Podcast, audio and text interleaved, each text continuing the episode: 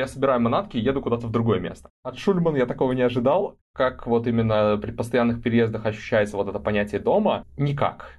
Ты никогда не будешь полностью своим в Швеции. Американцы очень похожи на русских. Пять часов вечера, офис пустой, все, вообще никого нет. Если ты хочешь стать немножко другим человеком, тебе обязательно нужно иммигрировать.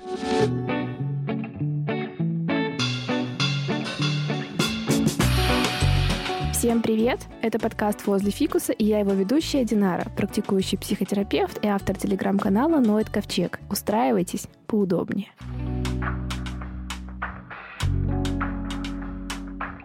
Сегодня я пригласила в гости Никиту Краева. Он просил представить себя типа айтишником, но так как это место уже занято Гошей, а, ну, я могу тебе предложить вариант типа разработчик. Как тебе? А, да, отлично. И, собственно, Каждый раз, когда я слышу разработчик, я перестал себя так называть после одного случая. Один мой шахты друг... представляются? Просто мне шахты представляются немножко в голове в этот момент. Вот, а я всегда, а я всегда, на самом деле, всегда всем представлялся. Я разработчик, и все таки о, круто. Но один раз мне друг рассказал историю. Э, он ехал в поезде с какими-то олимпиадниками такими супер крутыми, там, из, из МГУ или что-то, или из физтеха.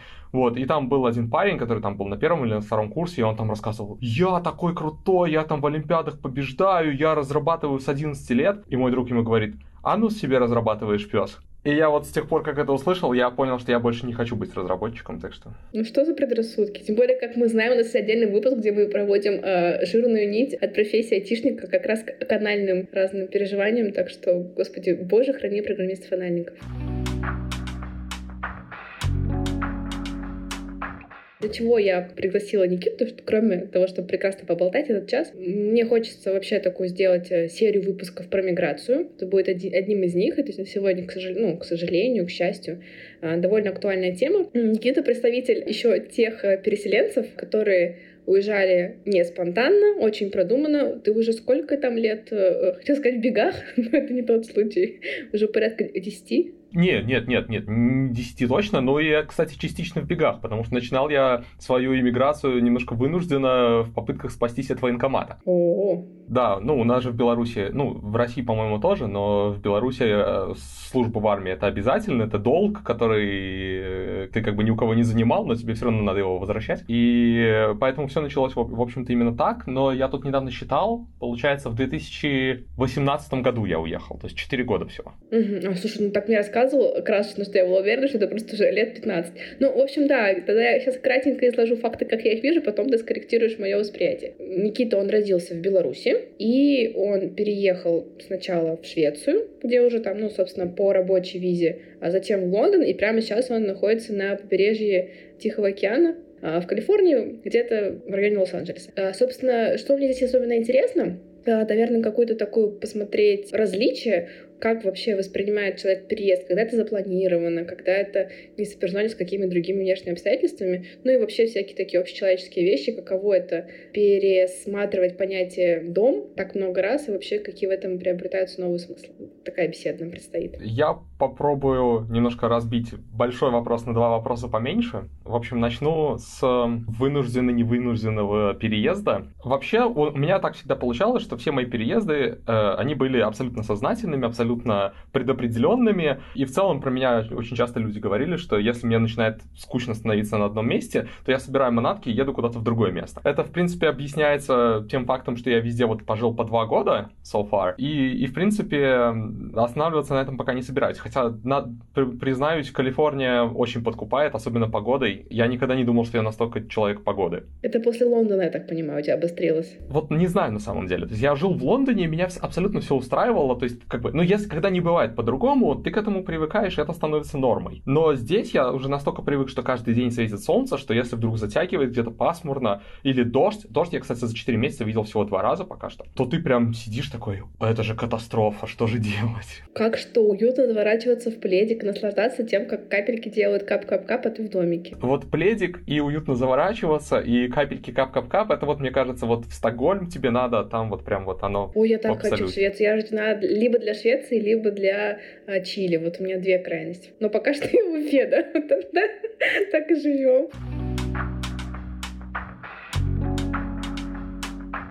Вернусь к теме. И поэтому у меня всегда это было как-то более-менее осознанно, более или менее взвешенно. Всегда была возможность переехать, просто потому что, э, когда работаешь в IT, особенно когда ты востребованный программист и классный программист, в общем, все как-то хотят тебя прибрать к рукам. Что такой, такой уровень вашего а, альфа-поведения, что я, я рада такой прекрасной э, самооценки. Наблюдать это замечательно. Я вот честно скажу, я, у меня, в принципе, самооценка все не очень хорошо, но единственная вещь, которую я точно про себя знаю, это то, что я классный программист. Все. Ну, то есть, это единственная, это была единственная возможность как бы выпендриться и, знаешь, немножко возвыситься. Вот, я, я это вставил, я это сказал, все, теперь я простой смертный. Но в любом случае, именно из-за того, что всегда есть работа, всегда есть возможность переехать, э, США в этом плане, кстати, самая сложная страна, просто потому что без визы хоть какой, хоть какой бы то ни было сюда не попасть. Но, в принципе, по Европе, например, передвигаться вообще можно без каких-либо проблем. То есть даже в Швеции я поменял работу, и все говорят, подожди хотя бы первые два года, чтобы... Потому что в Швеции выдают визы на два года с привязкой к профессии работодателю, а на следующие два года только с привязкой к профессии. И, соответственно, ну, вид на жительство. И поэтому ты можешь отработать два года на одного работодателя, а потом спокойно менять компании сколько хочешь, э, не переделывая себе визы. Но я поменял компанию в первые два года, то есть мне пришлось переделывать визу, и все равно все, все сработало без каких-либо проблем. Так что в Европе программистов любят и, и хотят и ждут. Слушай, ну такая прям какая-то выраженная тяга к перемене мест в таком каком-то смысле, не знаю, в хорошем, плохом, мы же так не оцениваем. А то вообще как ты это понимаешь? То есть это у тебя скорее какой-то точки, когда тебе не очень хорошо, ты себя как бы так спасаешь через переезд, или ты из точки э, хорошо делаешь себе еще лучше. Это скорее твоя ценность перемены мест, или это скорее твой копинг справляться с какими-то сложными переживаниями? Я, я вот тоже совсем, э, тоже недавно об этом думал, и мне кажется, что это в какой-то степени эскапизм какой-то, да. Я точно не уверен, но мне кажется, что если мне становится скучно, и если там работа больше не в радость, или там еще что-то не радует, я просто стараюсь уехать. Но мне кажется, это как-то так работает. До недавнего времени еще как бы было достаточно факторов, достаточно мотивации для того, чтобы просто сниматься с места и переезжать. Просто таким образом, возможно, попытаясь скрыть какие-то проблемы, которые возникали бы при, условно, хочу сказать, оседлости то есть, when you're settling down, у, у тебя появляются какие-то другие проблемы, э, более такие жизненные, бытовые, которые надо решать помимо переездов. А переезд это отличный способ как бы все встряхнуть. Когда часто переезжаешь, это становится какой-то рутиной, не то слово, ну, не, не совсем правильное слово, но все становится более-менее предсказуемым. Скорее наркотиком. Я бы, мне почему-то пришла в голову идея скорее не таким, ну, неким допингом. Ну, наркотик это, может, слишком сильно сказано. Допинг хорошее слово, да, мне нравится. Российскому комитету тоже нравится это слово. Слушай, ну и так интересно, потому что мне кажется, я бы в целом, у меня какие-то схожие ну, способы справляться, я бы могла тоже так делать с высокой степенью вероятности, просто я не такой востребованный айтишник, к сожалению, а, чтобы меня несли в этом путешествии, а самостоятельно такие делать вылазки, ну, чуть чутка побольше ресурсов нужно для этого. Ну вот, но в целом я бы, конечно, тоже с удовольствием прям вот жила в разных местах, ну, хотя, может, тоже какая-то точка, до которой доходишь и уже хочешь опустить корни. Вот ты еще не думал про это? Ну вот это плавно подводит нас к твоему второму вопросу. Что есть дом? Дом, и как, как вот именно при постоянных переездах ощущается вот это понятие дома, никак наверное. Я точно не знаю, ну, то есть, если меня спросить, где мой дом, сейчас я, я скажу в Лос-Анджелесе, просто потому что я тут сейчас живу. Вот именно ощущение того, что ты возвращаешься домой, у меня здесь все еще нет. В Лондоне такое было, кстати. Когда вот я жил уже второй год, я точно помню, что я куда-то то ли улетал, то ли уезжал, и это был достаточно долгий срок. И потом я помню, что я вернулся, вышел из метро, и мне от метро было до дома идти 15 минут. Там по очень красивой набережной возле Tower Bridge, прям красота вообще. И я вот помню, что я шел по набережной, за зашел потом в доки, и вот я иду и думаю, да, вот я дома. Вот это вот было то чувство, когда я, я понял, я почувствовал, что я дома. Здесь пока такого чувства нет, несмотря на то, что я уже побывал в паре мест, успел даже э, слетать в Сиэтл по работе на неделю. Я вернулся в аэропорт, сел в автобус, доехал до шаттла, потом взял такси, доехал до дома, и это был просто обычный день, просто просто день. Не было чувства, что я вернулся домой. Слушай, да, я, у меня еще было такая, как будто таких две разных мысли. Вот когда говоришь про чувство дома, у меня какие-то таких, ну, два разных, что ли, варианта. Ну, какая-то такая вещь больше именно про физическое, что ли, как, не знаю, как, что какое-то помещение меня вызывает чувство дома. Там, за счет каких-то салфеток, э, фотографий, ну, или, наверное, каких-то, может, родных людей, да, что, ну, в общем-то, логично, да, что, наверное, это большая составляющая нашего понимания, что есть дом. Как ты для себя все-таки, да, ну, все равно же ты, наверное, как-то пытаешься его создавать. На что ты напираешь? И вот, вот это, кстати, второе, ну, второе отличное такое наблюдение. Если очень часто переезжаешь, у тебя, скорее всего, нет салфеток, которые делают твой дом домом. Просто потому что это, это просто лишний багаж, который надо с собой таскать. Становишься больше таким цыганом. Минима... Это называется минималист.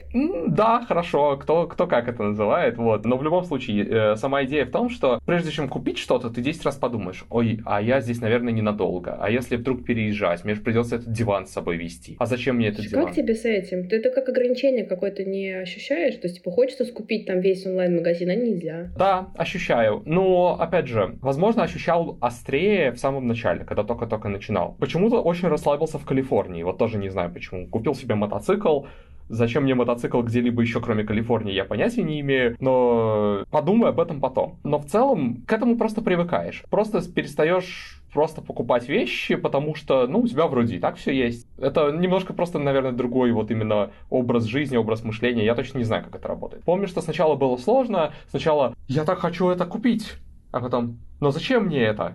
А что тебе больше всего хотелось купить? Вот какие там, не знаю, лоты тебя больше всего будоражили? Я работал в э, одной из своих первых, а, во второй компании в Стокгольме, и там была просто потрясающая картина. Я работал в компании, которая занимается арендой электросамокатов. И, ну, я писал приложение на, на Android, и я помню, что там был просто потрясающий график, визуализированный первый миллион поездок по Стокгольму. И там, соответственно, чем интенсивнее, чем краснее была полоска, тем больше людей там проезжали, и там очень красивая карта Стокгольма, такая в черном тоне выполнена, и на ней красные полоски такие по улицам. Потрясающая просто, потрясающий арт. И я помню, что меня очень долго ломало, я смотрел на него и, и все думал, это такая красота, я так хочу это купить, но, но зачем мне это? Мне это точно не надо, я буду с этим потом постоянно ездить туда-сюда. Кому оно надо вообще? Купил все-таки. Все-таки купил. Какого это размера вообще вся эта конструкция? А, ну, на самом деле большая. Там, не знаю, может быть, метр на 80 сантиметров. Это как большая картина, и она еще сделана на такой, типа, металлической доске. Приятная очень. Но в любом случае, я все-таки купил и не повесил ее. Она до сих пор стоит в коробке, и я все равно ее периодически вожу с собой в коробке. Ну, это какой-то символ, короче, чего-то. В какой-то степени, наверное, да. Твой Стокгольм всегда с тобой. Просто не знаю, я в какой-то момент в жизни так э, тоже, вот я прям в США переезжала там с чемоданом на 23 килограмма, буквально там какое-то постельное белье покупала себе постепенно. Я еще как бы, ну, не то чтобы там была как-то в средствах там сильно, не знаю, у меня их было много, но это тоже какой-то кайф, вот, знаешь, как когда играешь типа в 72, ну, не знаю, играла ли ты в 72, но мне прикалывало играть всегда типа без этих, без денежных кодов, а там как-то постепенно прокачиваться. В этом какой-то есть свой кайф. Я прям помню, какой-то первый фен себе купила там, не знаю, спустя месяц. Потом у меня было какое-то синтетическое жуткое постельное белье, а потом типа я прокачалась, купила себе нормальное что мне было так потрясающе провести первую ночь на таких простынях. И, ну, и в этом какая-то есть тоже ну, какая-то своя прелесть. А потом я как-то в Петербурге аж три года провела, и я уже какой-то момент начала, знаешь, там какие-то у меня, ну, типа какие-то гаджеты на, на все разнообразные потребности. Кухонные, какие-то личные, там, вложители для воздуха. И в этом, на самом деле, тоже много какого-то такого удовольствия определенного. Сейчас я опять немножко в стадии чемоданов, как будто от этого отказываться мне, наверное, было бы сложно уже. Вот сейчас я это понимаю. То есть как будто и хочется какого-то приключения. Ну, наверное, не хочется мне вот как-то так вынужденно куда-то что-то ехать э, и там конкурировать э, за цену на квартиру типа размером с невероятность какую-то. Но именно приключения мне бы, наверное, хотелось, но я вот такая, типа, блин, а вот как же мои салфеточки? То есть я уже, это, возможно, возрастное явление, но уже как-то не, вообще не хочется снова вот с чемоданчиком-то одним. То есть реально уместить в свою жизнь 23 килограмма, ну, даже если там в 40, сколько, умножить на 2, 46, что тоже не очень. Я до какого-то момента, на самом деле, абсолютно не понимал людей, которые, например, даже здесь, даже за пределы штата не выезжали. Я просто смотрел... Это ужасно, правда, это не такое. Смотри, как это работает. То есть я, я тоже на них смотрел с круглыми глазами, и такой, люди, что с вами не так, мир большой, съездите вы куда-нибудь. Ну, во-первых, Калифорния просто огромная, и, и как бы здесь, мне кажется, есть все. Здесь есть снежные горы, на которых можно кататься на лыжах. И я просто две недели назад я ездил в национальный парк, парк, который называется Долина Смерти. И это было вот как раз конец мая, и там было под 35-36 градусов жары днем. Вот, и на следующий день ты выезжаешь вот из этого пекла, едешь сразу в гору,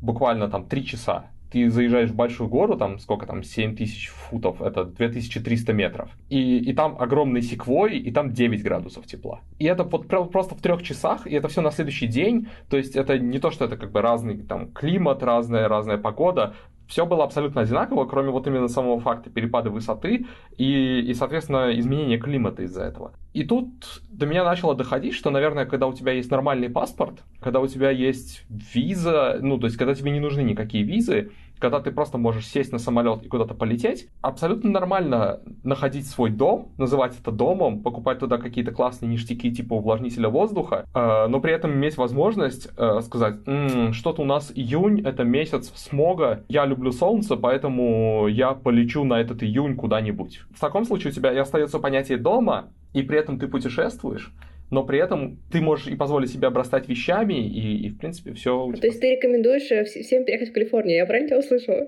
Бизнес-план от Никиты на, на жизнь. Калифорния хорошее место, я честно скажу. Я не ожидал, что я... Э, я очень долго выбирал между Сиэтлом и Лос-Анджелесом, и вот я был в Сиэтле неделю по работе. Мне очень понравился город. Город просто невероятный природа вокруг просто сумасшедшая. Это Орегон или мне кажется? Это Вашингтон. А, угу. То есть прям почти на границе с Канадой. И все хорошо, но дожди и немножко более холодно. И я, если бы я переезжал из Лондона сразу, я был бы счастлив. Но у меня уже есть, наверное, вот этот немножко отпечаток калифорнийского такого вечного лета, и поэтому сейчас, мне, я думаю, мне уже будет сложно переезжать. Ну, ты вот когда говорил, да, что никто не выезжал за пределы штата, тут такое разнообразие, ну, не никто, а, типа, многие не выезжали.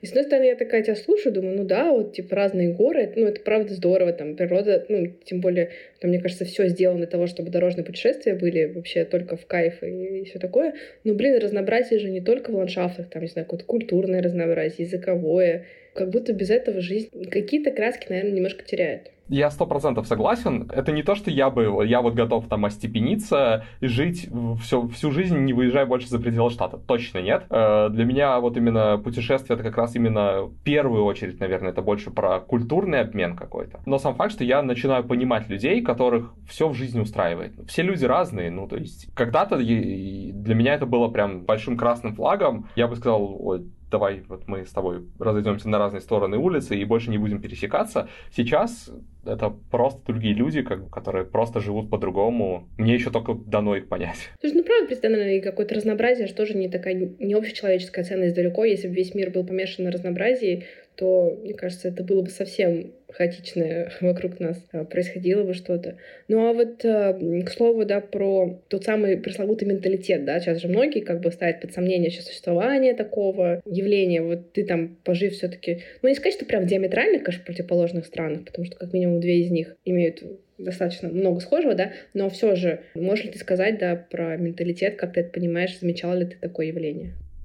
Я вот прям вот совсем, чтобы подискутировать, наверное, не смогу на эту тему, но могу поделиться своими наблюдениями. Мне кажется, американцы очень похожи на русских. А ты когда говоришь американцы, ты имеешь в виду жители калифорнийского, вот, э, ну, тоже, типа, американцы, они же, кажется, тоже какая-то супер разрозненная вообще конструкция. Справедливо, очень справедливо, хорошее замечание. Да, я больше имею в виду именно условно местных людей, даже конкретно, ну, то есть э, Лос-Анджелес, который тоже сам по себе город иммигрантов в какой-то степени, куда люди приезжают там в фильмах сниматься, в сфере услуг продвигаться и, и все такое вот. Но в любом случае, то есть с теми немногими нативными коренными жителями, которые прям здесь родились и выросли, с которыми мне довелось пообщаться, первое, что вот прям в них сразу видно, это чувство патриотизма такое, прям, прям слепое. Ты просто едешь по улице, там висят огромные флаги, они только что чуть ли не крестятся, не молятся на них. Ну, я немножко преувеличиваю, да, а то люди потом послушают подкаст, скажут, о, совсем загнивающий Запад, все такое. То есть, да, я, я преувеличиваю процентов, но сам факт, что какие-то вещи тут когда, когда ты слушаешь, ты просто понимаешь, что намного большего вот именно у, у России и у США, чем, чем могло бы показаться на первый взгляд. Во многих бедах люди винят правительство. Во, многие люди, которые не идут голосовать на выборах, говорят, я ничего не могу изменить. Реально очень много каких-то таких вещей, которые ты не видишь, пока ты здесь не живешь. А в отношениях человеческих, как ты замечал это? Я про отношения пока не могу говорить. Опять же, просто потому, что фактически я работаю в международной компании, у меня очень много коллег прям со всего мира, и это все немножко такое, немножко искусственное и немножко выровненное за счет этого.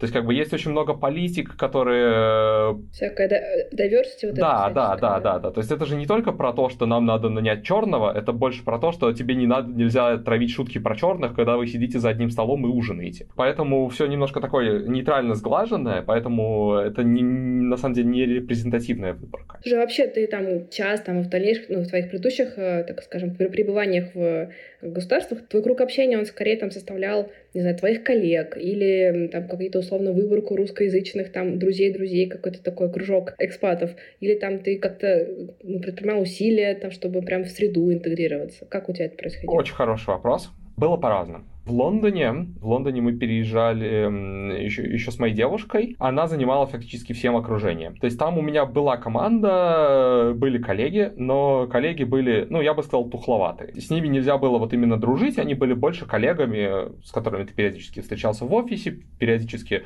периодически, я имею в виду, может, раз в квартал выбирались куда-то на какие-то drinks, но в целом это были больше такие рабочие отношения, и никакого более такого тесного контакта вот прям не хотелось иметь. Но зато моя девушка нашла кучу друзей, в том числе и экспатов, в основном экспатов, потому что она до недавнего времени очень плохо говорила по-английски, и для нее было проще и комфортнее находить вот именно друзей. А, про Лондон еще смешная история. Когда я собирался только переезжать в Лондон, мне мама сказала, ой, у меня коллега на работе, у нее дочка живет в Лондоне. Мол, когда вы туда переедете, вам обязательно надо познакомиться. Я такой, обязательно, хорошо, хорошо, я отложил в долгий ящик. Потом моя сестра мне пишет, ой, я тут, короче, познакомилась с Машей, это эта девочка из Лондона, которая как раз прилетела в Витебск, Хотя, казалось бы, я даже не из Минска в Беларуси, я из маленького городка. Она такая классная, вам обязательно надо познакомиться. Я такой, ну ладно, хорошо. Я отложил долгий ящик. В итоге все закончилось тем, что эта Маша сама мне написала и сказала, ой, вот, короче, мы тут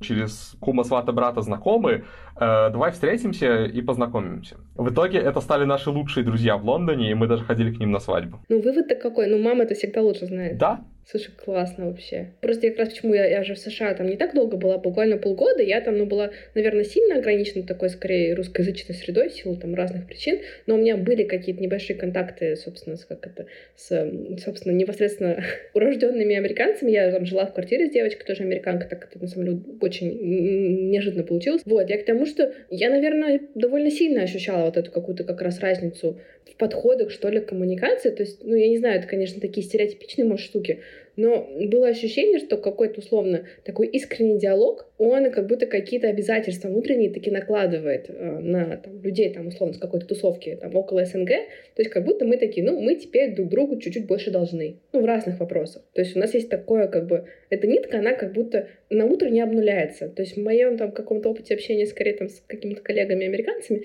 это было такое, что мы там можем, ну, близко пообщаться там сегодня, но завтра, типа, вот это все очень сильно как бы нивелируется, и там любые какие-то рабочие вопросы, они по-прежнему решаются все равно в таком же а, ключе, как решалось раньше. То есть для меня это все равно было немножко так непривычно на уровне.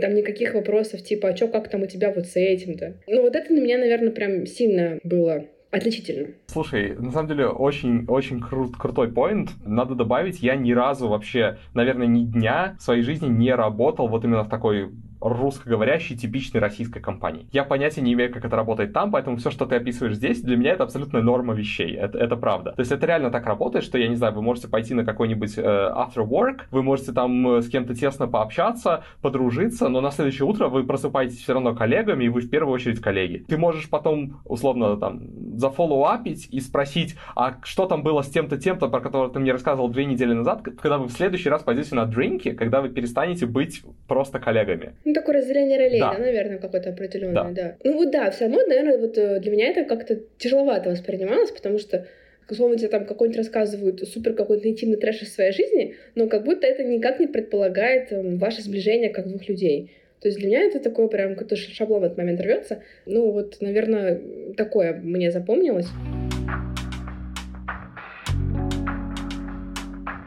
А вот смотри, а просто Швеция же, она как вроде как славится. Я читала, просто там какая-то такая довольно сильная закрытость. И типа попасть в какую-то компанию в Швеции, стать ее частью, это типа супер какой-то нереальный квест. Ну, как ты с этим сталкивался? Да, у меня есть очень хорошая подруга, которая получила паспорт вот буквально неделю назад. В общем, почему, наверное, чем Лондон и, или Нью-Йорк, например, так хороши, ты можешь стать лондонцем или нью-йоркцем относительно просто. То есть за счет того, что весь город это, по сути, город иммигрантов, там очень такая дружелюбная атмосфера для всех, кто только новоприбывает, для тех, кто старается иммигрировать, для тех, кто пытается стать частью. Швеция в этом плане, э, я бы не сказал, что шведы, как люди, очень холодные и закрытые. Вполне можно дружить нормально со шведами. У меня таких друзей нет, просто, опять же, потому что я по большей части немножко в русскоговорящей среде там крутился, помимо коллег. Но коллеги, опять же, были такие немножко... Шведы все очень ориентированы на такой work-life balance, то есть там 5 часов вечера, офис пустой, все, вообще никого нет. И в этом плане очень сложно было как-то пытаться ловить коллег там, на какие-то after works, на какие-то такие вот вещи. Но прям наблюдение из жизни — это интегрироваться вот именно, то есть ты никогда не будешь полностью своим в Швеции, это правда. Это, возможно, и неплохо, просто потому что это часть их менталитета в том числе. То есть они очень ценят какое-то личное пространство, у тебя наверняка могут быть там очень хорошие друзья, но, скорее всего, их будет не очень много. Вот, но по большому счету, то есть как бы это больше про такие, хочется сказать, ячейки общества, вот прям в полном смысле ячейки, которые как бы друг с другом особо не соприкасаются. Ты упоминал девушку, ну, у тебя же все эти переезды были вот не одному, а в компании близкого человека. Да, да, это правда, и э, это определенно облегчает жизнь, скажем так. А вот ты как это понимаешь, облегчает? Ну, типа, что в целом, как бы, ты все таки не один, и в этом есть какое-то чувство, там, даже тоже пресловутого одиночества, оно, как бы, ну, гораздо меньше будет ощущаться, или там вот какие-то такие вещи более, ну, там, утилитарные, то есть ты говорил, что как будто там каким-то социальным менеджментом, там, это ваши ячейки во многом тоже занималась подруга. Э, да, и то, и другое. Частично, ну, я, я в основном занимался практически всей бюрократией и всякими вот именно переизными вещами, но как бы вот именно какой-то, да, социальный менеджмент и сам фактор того, что ты чувствуешь, что ты не один, и всегда можно сказать, прийти домой и сказать, ой, я сегодня видел большую красивую пальму на пути к дому, и вы будете обсуждать, какая-то красивая пальма, сам факт того, что есть такая возможность, это немножко добавляет и немножко расслабляет, и опять же, возможно, немножко больше помогает почувствовать себя дома, вот именно в том смысле. Мне кажется, такая это прекрасная опция быть э, партнером по миграции. Еще когда это не было мейнстрим, я думала вот про себя, мне кажется, это такой замечательный вот как раз э, партнер для этого дела, да, потому что там у меня какой-то есть небольшой опыт миграции. Я там, ну, плюс-минус владею языком. Вот уж социальным менеджментом я могла бы просто заниматься с огромным смалком удовольствием. Еще пока не удалось э, продемонстрировать все эти замечательные навыки. Но мы, мы с девушкой расстались, так что, если что, имей в виду. А, хорошо, но тебе уже не надо никуда мигрировать, ты уже так уж везде. Хотя вот ты думал, какой у тебя там какой-нибудь пункт 4? Куда ты будешь прыгать дальше? Я очень хочу пожить в Нью-Йорке. Я не знаю почему, для меня это вот какое-то место силы. Я там ни разу не был, но каждый раз, когда я смотрю что-то про Нью-Йорк, когда я слышу что-то про Нью-Йорк, я прям... Для меня это вот прям какой-то дополнительный заряд э, каких-то эмоций. И, опять же, Лос-Анджелес, на самом деле, это просто большая деревня. Огромный по площади. Я верю, я там была. Я, честно говоря, вообще не понимаю твоих восторгов. Я что-то всячески удерживаюсь. Но, видимо, вот это каждому свое. Вот. Э, восторги, по большому счету, из-за погоды и из-за коллег. Потому что коллеги у меня душки просто. Другого слова я прям даже подобрать не могу. И, и команда супер, и проект мне в целом нравится, и а чем занимаешься сейчас на проекте вообще? Ну так. В общем, да, я работаю сейчас в Фейсбуке, который ны- ныне мета. Запрещенная в России там Точно, да. организация. И, да, запрещенная в России террористическая организация. И в прошлом году они запустили типа умные очки с камерой, вот. И я занимаюсь приложением, которое позволяет вот именно синхронизировать фотографии, видео с этих очков, э, загрузить их в телефон и потом смотреть, как, как, как в галерее. Нью-Йорк хочешь. Ну ладно, будем считать, что в принципе, ну, все-таки штаты, они на то и штаты, что в разных местах могут быть супер разная жизнь. Да, и, ну, и говорят, что West Coast и East Coast очень сильно отличаются. И вот да, я просто начал говорить, что Лос-Анджелес очень большая деревня, и здесь просто нету чувства города. Вот именно ощущение города как такового отсутствует. Потому что ты прям переезжаешь из одной деревеньки в другую, все, везде едешь по этим фривеям, ну и, по сути, реально привыкаешь проводить время в транспорте, в личном транспорте, что тоже важно. То есть я больше человек городской, меня очень сильно заряжают люди вокруг, очень сильно заряжает какая-то энергия вот именно какого-то движа в городе. При этом, при всем, я очень не люблю Москву, кстати. Возможно, мне никто никогда не показывал правильную Москву. Не исключено. Но в любом случае, Лондон мне в этом плане намного, намного больше нравился, потому что он был намного больше городом. И мне кажется, что Нью-Йорк это будет прям квинтэссенция города. Вот, посмотрим. Ну, интересно. Я просто тоже сказала, что там э, очень разные. Я вот в таком каком-то своем маленьком личном опыте, вот какой такой слепок того, насколько разные. Я люблю ходить на экскурсии в целом, как жанр. Я ходила на такие, типа, как фритуры по разным городам. В частности, в США, когда то немножко путешествовала. Я вот была в Нью-Йорке на таких тусовочках, а, была, по-моему, в Филадельфии, да, и э, вот как раз в Калифорнии, ну, в Сан-Франциско. И это вообще настолько разный опыт. То есть, типа, если в Нью-Йорке люди довольно дружественно минут через 20 начинали между собой общаться, там в Калифорнии вообще сразу все как родственники, то есть там даже никакой там прелюдии, сразу все абсолютно. А вот когда я была даже в Филадельфии, это не так глубоко, но там вообще все на таком почтительном расстоянии, никто ни с кем лишний раз не, не разговаривал, и это было прям такой супер контраст, это очень интересно. Это я даже не доехала до прям чего-нибудь поглубже. Вот. У меня друг живет в Чикаго, очень хороший. Я вот, кстати, к нему лечу завтра. Посмотришь на этот какой там шар, что там есть же какая-то фигня. Железный какой-то бублик. Я даже не смотрел, что есть в Чикаго. Вот настолько мне прям это. И он тоже говорит, что это все-таки считается больше таким мидвестом, и там люди совсем другие, он говорит. То есть, как бы, Калифорния, возможно... Вот, кстати, я до сих пор не знаю. Я где-то видел какое-то исследование на тему того, как погода влияет на открытость людей. Мне ну, кажется, там есть какая-то корреляция, да. Но, опять же, то есть, если у тебя есть, условно, ярко выраженная зима, ярко выраженное лето, то люди будут немножко больше такими беречь свое тепло, скажем так, по сравнению с условной Калифорнией, где солнце там 320 дней в году, вот, и люди майка на распашку, душа на распашку. Слушай, как ты думаешь, как это объясняется там? Ну, там просто какие-то твои две гипотезы, там, почему люди в теплых широтах более открыты? Я, если честно, не знаю. Я, я не знаю, но я сталкивался с этим постоянно, потому что я считаю, что, наверное, чуть ли не... Вот, вот, вот знаешь, про русских говорят, что готов последнюю рубашку с себя снять. Не было у меня такого experience а, experience а с русскими, но мексиканцы реально готовы снять с себя последнюю рубашку. Это самые доброжелательные люди, которых я вообще встречал. Вот они, кстати, мне кажется, реально очень похожи по ментальности на русскоязычных. Ну, я как-то читала какую-то книгу про экономику. Культура имеет значение, по-моему. То есть там какой-то прям такой интересный труд на тему того, как разные культурные, ну, религиозные зачастую особенности влияют на экономическое развитие. Там как раз вот как бы такая, ну, противоположная теория. Неважно там родиться в теплых широтах в той степени, как принято думать, важнее какую-то правильную, более полезную культурную православную мораль, и там, условно, там, типа, протестантская вся вот эта этика замечательно влияет, православная вообще не очень влияет, и там прям много примеров. И вот там как раз я читала историю вот двух Америк, северной и южной, что, типа, немножко по разному пути пошло, и вот что как раз в Южной Америке там описание каких-то типичных сложностей, ты читаешь просто, это же просто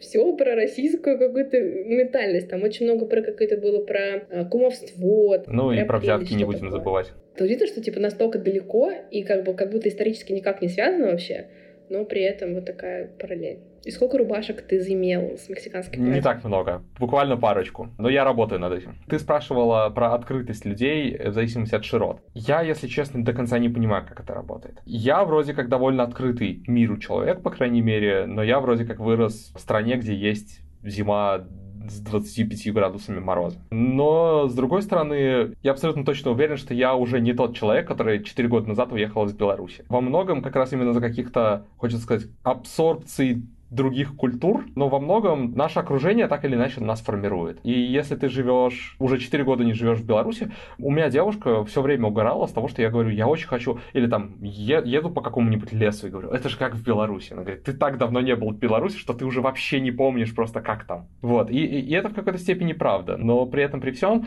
я, наверное, даже забываю, какие там были люди, и не могу точно уже совершенно конкретно характеризовать, Поэтому не исключено, что даже то, что я говорю, что американцы похожи на русских, это американцы, которые есть сейчас, похожи на русских, которых я помню. Миф о мифе такой, да, получается. Слушай, ну вот знаешь, да, когда мы начали про открытость, я сразу такая в своей голове, блин, ну мы вообще-то должны были начать с дефиниции открытости. Иначе этот разговор как будто вообще упирается. Ну, даже, просто правда, что такое открытость? Там, условно, открытость к физическим контактам, что тоже, мне кажется, в разных культурах по-разному. Там, не знаю, открытость к каким-то смолтокам или открытость, наоборот, к каким-то более таким ну, условно глубоким э, штукам. И мне кажется, это вот может отличаться, конечно. Хотя вот я так, ну, просто моя начальная версия была, типа, «А, нужно больше времени, чтобы снять одежду. И в это, и в это упирается какая-то, ну, в широком смысле этого слова. Ну, типа, реально ты такой, ну, это, извините, уже энергозатратное действие. Там, можно чего-нибудь отморозить. И нужно уже как бы прямо, прямо взвесить, где я готов Слушай, мне нравится. Это, это очень классная мысль, да. Я теперь буду всем рассказывать, что это именно так и работает.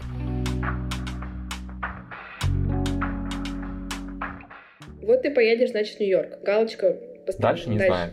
Понимаешь, ладно, я, я ни разу не был в Азии. И честно скажу, я ни разу не был... А хочется? Да, хочется, э, хочется в Японию. Очень хочу в Токио. А, ты же любишь города, урбанистику всякую. Прям усл- услышал осуждение в голосе. Понятненько. Нет, нет, я, я просто, я знаю, мне по время хочется жить в соснах и максимум в какой-то двухэтажной застройке. Если она будет историческая, я буду радоваться. В целом мне что-то вообще вот это все монументальное. Меня даже Петербург угнетает. Причем в центре Петербурга исторического я такая, слишком высоко от земли. Самое смешное, что я в определенный момент жизни абсолютно точно был уверен, что я буду жить в сосновом лесу у подножья какой-то горы. В таком, знаешь, таком скандинавском стеклянно-деревянном доме, куда до ближайшего магазина надо будет ехать 15 километров. На лосе, естественно. Ну, это если в Швеции жить, то да. Азия, Япония дальше. Я тебе честно скажу, это, это все. Даже Япония не факт. Это, это, это никогда не работает запланированно. Ну, то есть, э, это, возможно, сейчас очень странно звучит, но... Магия так не работает, да. я поняла тебя. Ну, да. это логично, да. Вот, то есть, как бы, мне, возможно, может стукнуть что-то в голову, и я скажу, Техас — это лучшее место на планете, и перееду туда через три месяца. Это, это вполне себе возможность. Для этого что-то должно случиться, какие-то звезды должны сойтись. Я никогда не собирался ехать в Лондон до того, как я не подписал офер с Фейсбуком и не понял, что да, все, я точно еду в Лондон. Я абсолютно никогда не собирался жить в Швеции, пока мне не написал один рекрутер и не сказал, а ты не хочешь случайно поработать в Швеции? Я сказал, нет, не хочу, зачем? У меня есть прекрасный план с поездкой в Португалию, где я буду жить, поживать и добра наживать. И потом я начал немножко читать, а, а они мне еще сказали, тебе ничего не надо будет делать, просто сделай одно тестовое задание, мы сами разошлем твое резюме везде, и тебе просто напишут рекрутер. Я сказал, ну ладно. И с этого ладно, по сути, началась, как бы,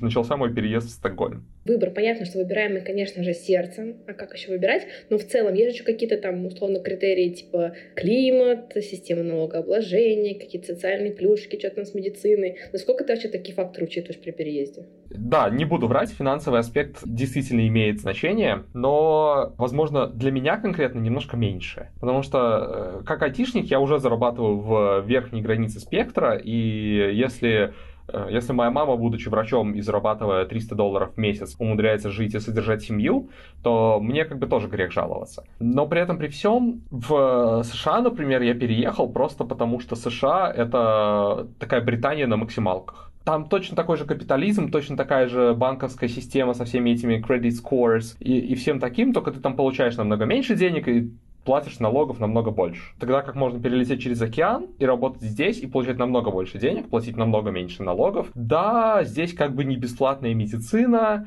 которой они так гордятся, но я вот сегодня сходил к врачу, и я заплатил 20 долларов за анализы крови и осмотр. Ну, это такая дезинформация, конечно. Потому, нет, ну, э, то есть, ну, потому что, мне кажется, там правда все-таки, ну, это скорее какая-то казуистика, потому что, как правило, там попасть на какой-нибудь рентген в США, ну, это просто шок-контент для всех, кто привык ругать российские поликлиники. То, мне кажется, тут немножко лукавишь.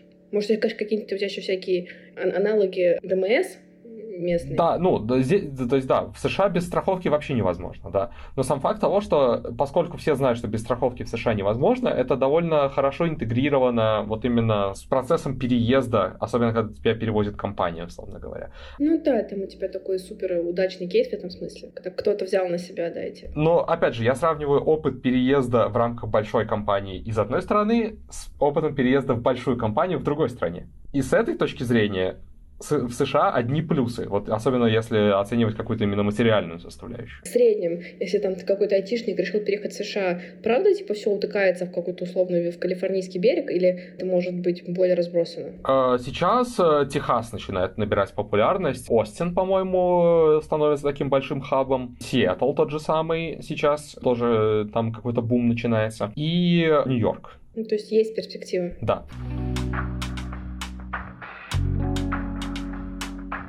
Что было там самое бесячее, какие-нибудь, просто вспомнить самые бесячие мелочи во всех переездах, там какие-то адаптационные штуки и так далее. Я ненавижу бюрократию, вот прям, вот просто, вот всей душой. Э, когда мне на работе надо написать какой-то документ или сделать что-то, там, расписать какой-то план, для меня это всегда супер стресс. Я откладываю это до последнего, я прокрастинирую, я просто не могу за это взяться. Когда это все доходит до переездов, это все прям возводится в абсолют, потому что надо заполнить 100-500 бумажек, написать, почему вот в США, когда я сейчас когда переезжал, да, мне надо было самому написать себе условно cover letter, где я бы рассказывал, почему я такой замечательный и почему никого в Америке нет, кто подходил бы с такими скиллами, и почему именно я должен поехать и работать в США. Что, судя по твоему спичу в начале подкаста, это не должно было составить больших трудностей. Понимаешь, это, это, возможно, вытекающее как раз. А, это навык, который наработался да. в процессе. Слушай, ну тогда хорошо, изящно ты выехал, да еще, а вот, а именно уже когда ты внутри, там, куда-то приехал, там, а, другие системы измерения. То есть я меня прям вымораживало, что ручка в США, она как-то вот, ну, типа, у нас как будто вниз поворачивается, я вот сейчас так помню,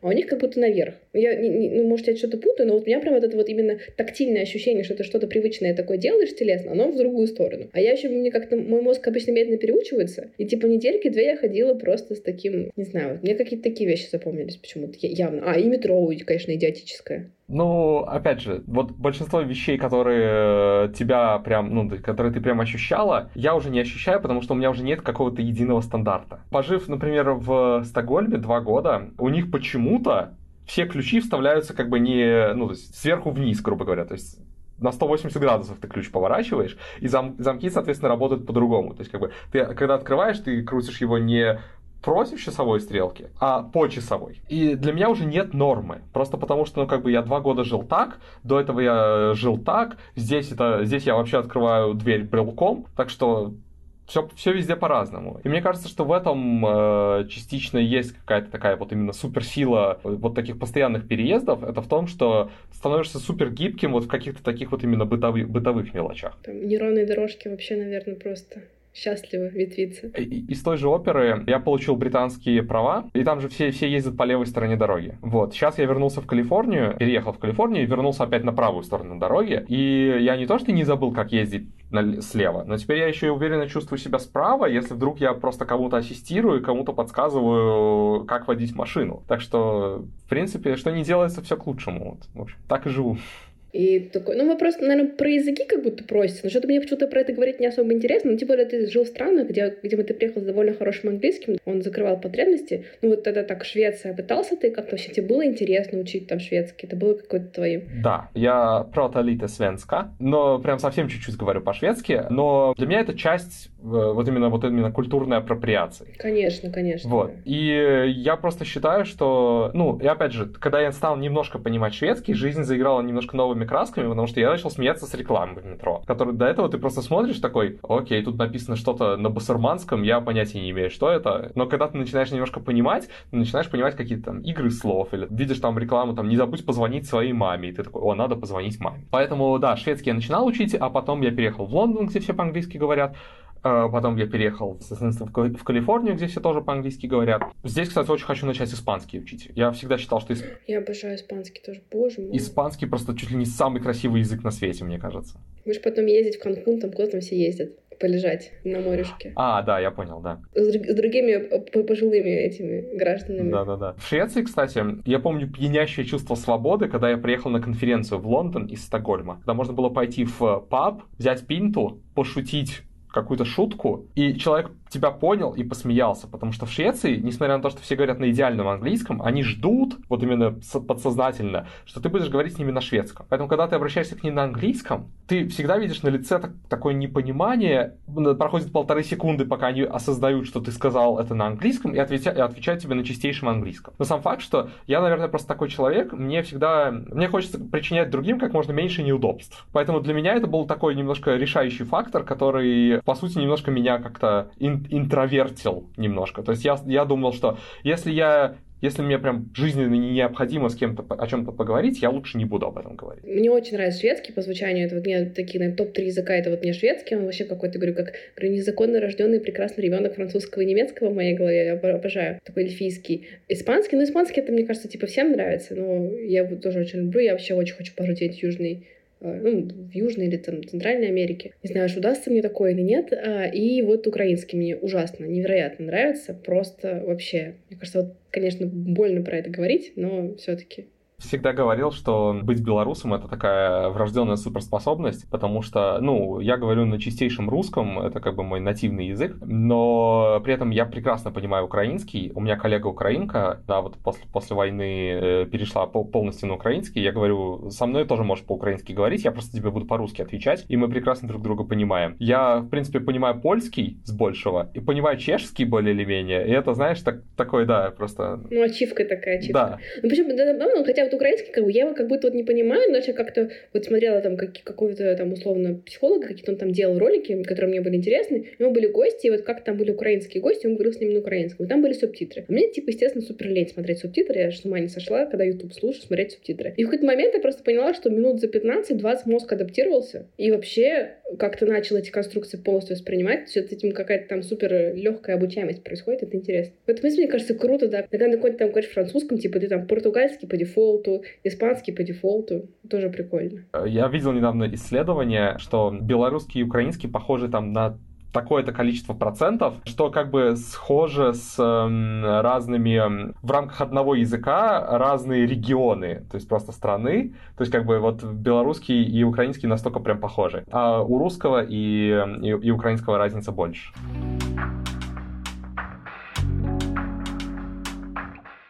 А, ну и такой, наверное, финальный у меня к тебе был вопрос. Кажется, про это говорила Екатерина Шульман, если я не ошибаюсь, тоже, по ссылаясь на какие-то исследования, может быть, нет, что в целом миграция — это такой тяжелый опыт, а, которым ты там много что теряешь, много что теряешь безвозвратно, и что, типа, если у вас есть возможность этого не делать, то лучше этого не делать. Ну, сомнительно, на мой взгляд, своей как бы директивности высказывания, но вообще, как, ну, что думаешь ты, как бы ты это вот для себя зарезюмировал, подытожил? А, от Шульман я такого не ожидал.